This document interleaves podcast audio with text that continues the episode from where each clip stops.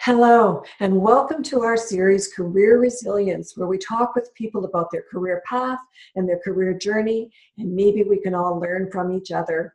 My name is Jan Daniluk, and I'm a human resources professional in London, Ontario, Canada. I work with Ford Keast LLP, and I work with my clients to help them with the HR side of their business. We hope that you will enjoy these discussions with real people about real challenges and real working life situations. Welcome. Our guest today is Pedro Rente Lorenzo. Welcome, Pedro. Thank you, Jen. It's so nice to get a chance to talk with you. And I think I should let everybody know that actually you're in London as well. I'm in London, you're in London. The difference is, where's your London? it's London, UK. London, UK. One ocean apart. yes, feels like a long way sometimes. So, Pedro, I have a whole bunch of questions on my, my various screens here in my uh, office. So, I think that you've had a really interesting career trajectory, and I wanted to start with talking about your current job. T- tell me what you do for a living. So, I'm currently the lead researcher and data scientist at Vodafone Group. Vodafone is a major uh, telecommunications company and I am leading all of our social good innovation projects, which means our with with our data, looking at innovative ways on how we can use it for social good, and, and this can be in uh, eradicating malaria from Africa or in COVID nineteen and helping governments cope with uh, the current crisis. And how long have you been in this role? Uh, two and a half years. Okay, so. Uh, take me into your education now then that that led you to this type of role?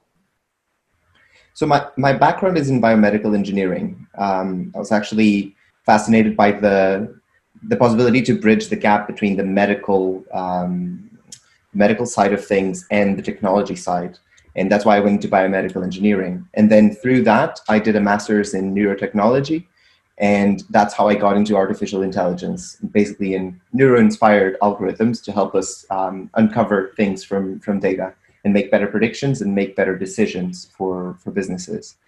And that's how I got into data science and artificial intelligence. Um, and, and now I'm here.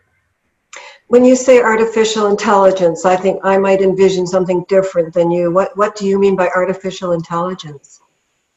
There are several levels of uh, data science and artificial intelligence. So there's a level where we are analyzing the data and trying to uncover insights that were previously unknown. Um, there's a level where we are doing predictions, uh, so trying to predict customer behavior or trying to predict um, how a certain market will evolve. Uh, and then there's a, a whole other level, which is what I would call real artificial intelligence, where you have fully autonomous systems making decisions or advising on decisions, and that could theoretically run on their own. Okay. So, did you have an undergrad degree and then your master's like can you just sorry say that again to me yeah i did a bachelor's degree in biomedical engineering back in lisbon and did and then i went into a master's in neurotechnology um, here in london at imperial college okay so this is a bit of a digression but you grew up in lisbon yes, yes and you grew up speaking portuguese in lisbon yes Yes, I had uh, English classes. It's uh, one of the foreign languages that we usually learn in, in Portugal. But yes, native language is Portuguese. And when, when did you start learning English? Um, I think it was around uh, when I was 12 years old, from quite a young age. And how did you learn it so well? Just through school. Um, I think in Portugal we have a big advantage because in TV and movies nothing is dubbed. Everything has subtitles when you know, when, when there's a, a foreign language, um, which really helps with the pronunciation and learning um, a little bit of the the intricacies of, of, of, the language. So I think I was lucky in that sense. Um, and yeah, and just uh, through school and then throughout university, I was, I was always very exposed to English. So would you watch American or British TV or? Um, just the movies and the TV shows. Yes, um, I would watch a lot of uh, American and British TV shows. Mm-hmm. So, what was one that really helped you with your English? Oh, I, I don't know. There were so many. I remember being being little and watching uh, Desperate Housewives. That was a personal favorite. Everybody loved that show. um, so you're you're also an entrepreneur. So tell me about that side of your world. Um, so I, I have a, a, small company right now, um, which is uh, just doing artificial intelligence consultancy. So where we help our clients um, mostly in defining their strategies on how they should use their data and uncovering new possibilities and new revenue streams, for example, uh, or just by um, making their customer experiences better and the customer journeys better. Um, and that's my entrepreneurial side at this point. But in the past, I um, had a couple of small businesses. So um, I had the chance to take over some family businesses um, because my, my family wasn't able to run them anymore. And I was excited by the possibility of uh, making my mark and, and running it myself and putting my own ideas uh, to work. Mm-hmm. And what kind of businesses were those? So there were two. Uh, one of them was a footwear company, um, a footwear brand based in Portugal, uh, basically producing sustainable footwear with recycled materials. And the other one was an IT consultancy and professional training uh, service. And that was very much in the realm of what I'm used to doing, advising clients on how they should run their IT systems and helping them implement um, their IT systems, but also providing training, which is something that I find very interesting. Mm-hmm. I'm kind of all over the place here because it, you're you're just so interesting in terms of the things that you've done. Um, but you decided to remain in London. You, you decided not to go back to Lisbon. Um, I, I, did go back to Lisbon for a couple of years, uh, and that was when I was running these these businesses. I thought it was so when I was uh, when I finished my masters here in in London. I I, I stayed for a couple more months because I was doing a research project and I was working at the university. Um, and then I decided that I wanted to go and explore a little bit more and explore something beyond biomedical engineering and beyond uh, the realms of academia because obviously the business world is very different from, from academia. And I really wanted to be exposed to that. Um, and that's why I left and went back to Portugal. And then recently, then I had a, an offer to come back, and I always loved London, so it felt right. What's it like to move to a whole other country? It's it's scary at first, um, mm-hmm. particularly when you don't know anyone. Um, but it's it was a, an amazing experience. I must say, it helped me grow a lot. Um, I was 21. Yes, I was 21 at the time, and I grew a lot by moving to London. I had I was on my own. You know, before I was very close to my parents. I could rely on them for everything. You know, mm-hmm. even even if you're ill, you have someone there very close. Whereas moving away meant that I just had to get by on my own. And obviously, I had full support from my family, and they're, they're very very caring. Um, but they are uh, quite quite far away. Mm-hmm. So it, it was it was a very very interesting experience, and I think it really helped me grow. Did you know anyone when you got to London? Um, no, I had I had one acquaintance that was here, and he helped me kind of navigate, you know, places to live and things like that. But that was mm-hmm. it. Yeah. And then I just had to make new friends and create my own little family within mm-hmm. within London. Mm-hmm. And so, what advice would you give to someone who was thinking of making such a dramatic move? Absolutely do it. It's uh, it's really good. As scary as it sounds, I think the, the opportunities are amazing. It's great to move to a different country. It's great to embed yourself in a different culture. Mm-hmm. Um, although the countries are very close together, Portugal and the UK, the cultures are completely different. Mm-hmm. particularly in London. London is a is an insane city. Um, and I, I think it's a really good growth opportunity. It's a really good um, travel opportunity and being exposed to that kind of risk and that um, you know not having your safety net really helps yes, yes. In, in your development yeah you say london is a crazy city what's your definition of a crazy city there's a lot of hustle and bustle. There's a lot of people. You, you know, it's, it's not something that we have in in Lisbon. Um, Lisbon is busy, but it's very small. You can cross yeah. Lisbon from one side to the next in 20 minutes. That's not possible in London at all. Yes. And so just the routine of uh, getting in the tube and um, going through huge crowds or trying to get anywhere and everywhere is so busy was very mm-hmm. different for me.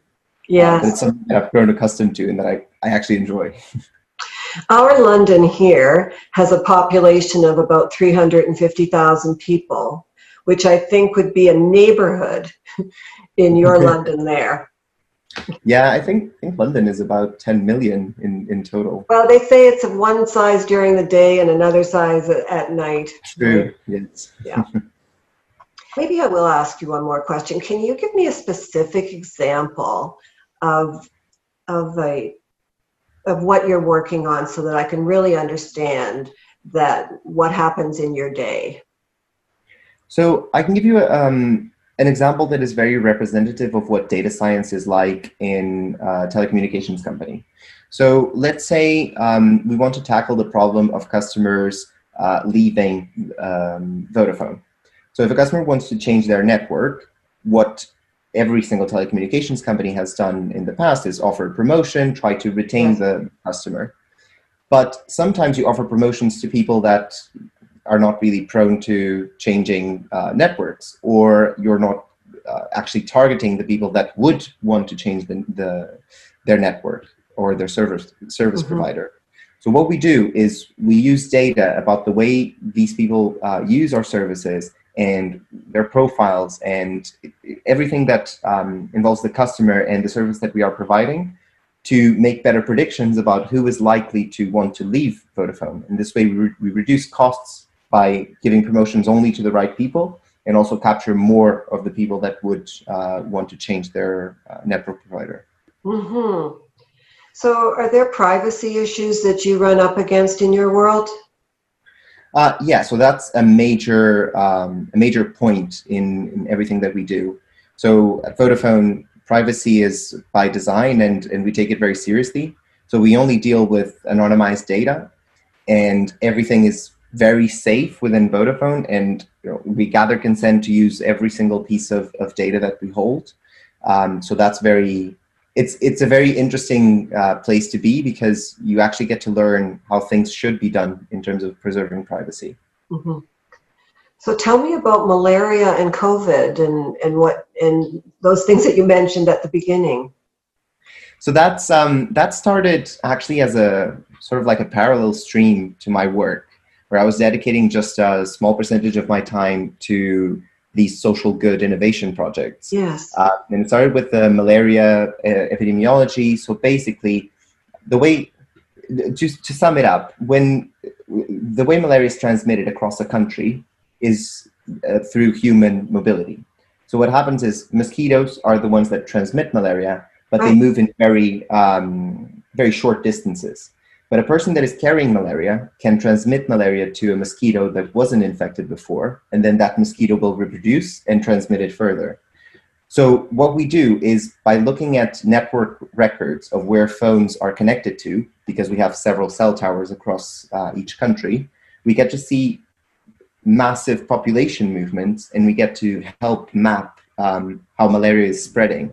And that is very helpful to define strategies for its elimination. And obviously, the same thing with COVID, whereas COVID is not transmitted by a mosquito, it's transmitted directly from uh, person to person.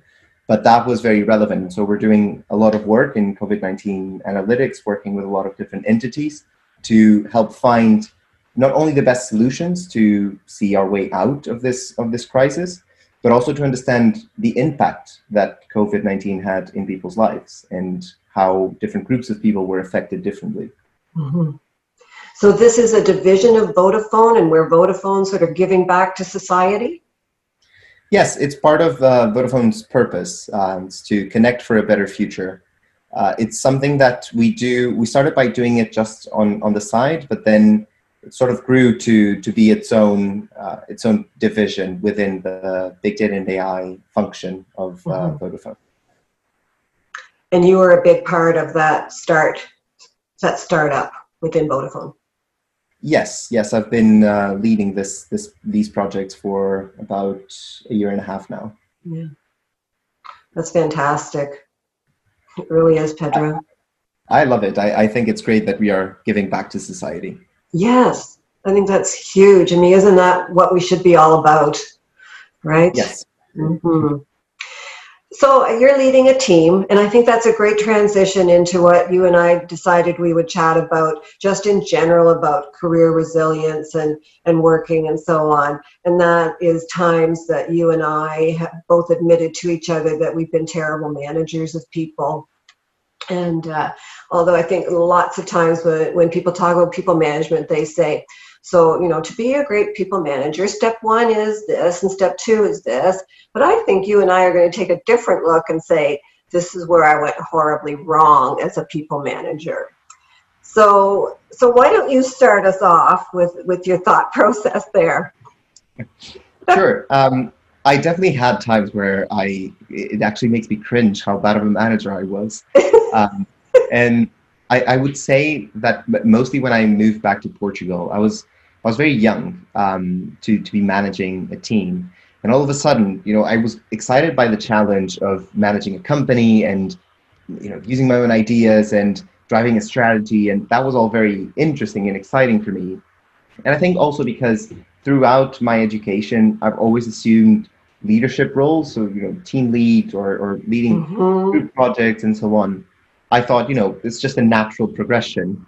Um, and I was I was insanely wrong. Uh, you know, it was it was really really interesting. Obviously, I was quite young. Um, I was inexperienced, and that obviously had I had my own insecurities, and I think that's what led to some bad management.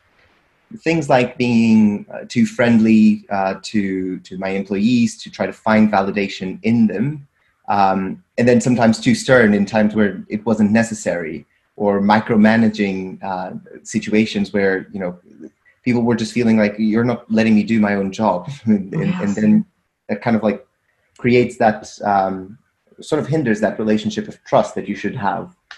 And yeah, yeah. it's just a terrible terrible time. How could you tell that was happening? Um, at the time i couldn't um, at the time i was oblivious to it. I thought I, I was doing my best and I was trying my best, and I just I had to. It took it took me some time to distance myself from it and realize, you know what, you did a couple of things completely wrong. Yeah. Obviously, there were small things that I knew immediately that I could have done differently, but I was also too proud to admit to myself that I should have. yeah. Yeah. Um, I, I, have a couple of examples of, of things that I did as a manager when I first became a manager of people. And, you know, so many, I understand what you're saying, Pedro, in terms of you took team lead at school. So just sort of migrate over to team lead when people report to you in business. And, um, so, and lots of times this is what happens with managers. They're promoted into people management with zero skills to do that. I mean, look at your education in terms of your jobs. I mean, that's very step by step by step and so on, but not so much when it comes to people management. We are just plunged in as either a reward or, or sometimes a punishment, it feels like, for doing a good job. And I think this is what people managers do is they trial and error, but un- unfortunately it's on the backs of others. Yes, yes, in, indeed. I, I did the exact same. I had a lot of trouble um, giving negative feedback, mm-hmm. and I think I, I, improved a lot. And and the people I manage now, I, I, I don't have any trouble giving the right feedback. Um, but at the time, I think I struggled to find the reasons why I was giving that feedback. Although I knew them, then I just couldn't express them. And I always made shit sandwiches. just wrapped it all in a lot of fluff and then it felt like the message wasn't even coming across because people were oh. so distracted by all the fluff that I was saying. You, know, you did such a great job in this time and that time, and you managed this client so well. But this, you know, this could have been better. But that and that, and it was, it was so distracting. The the yeah. way I was, I was making it sound that yeah, it was just wasn't efficient at all. Mm-hmm. And I think communication is definitely a, a big part of it, of, of being a manager, and that's something that I've learn to get a little bit better at.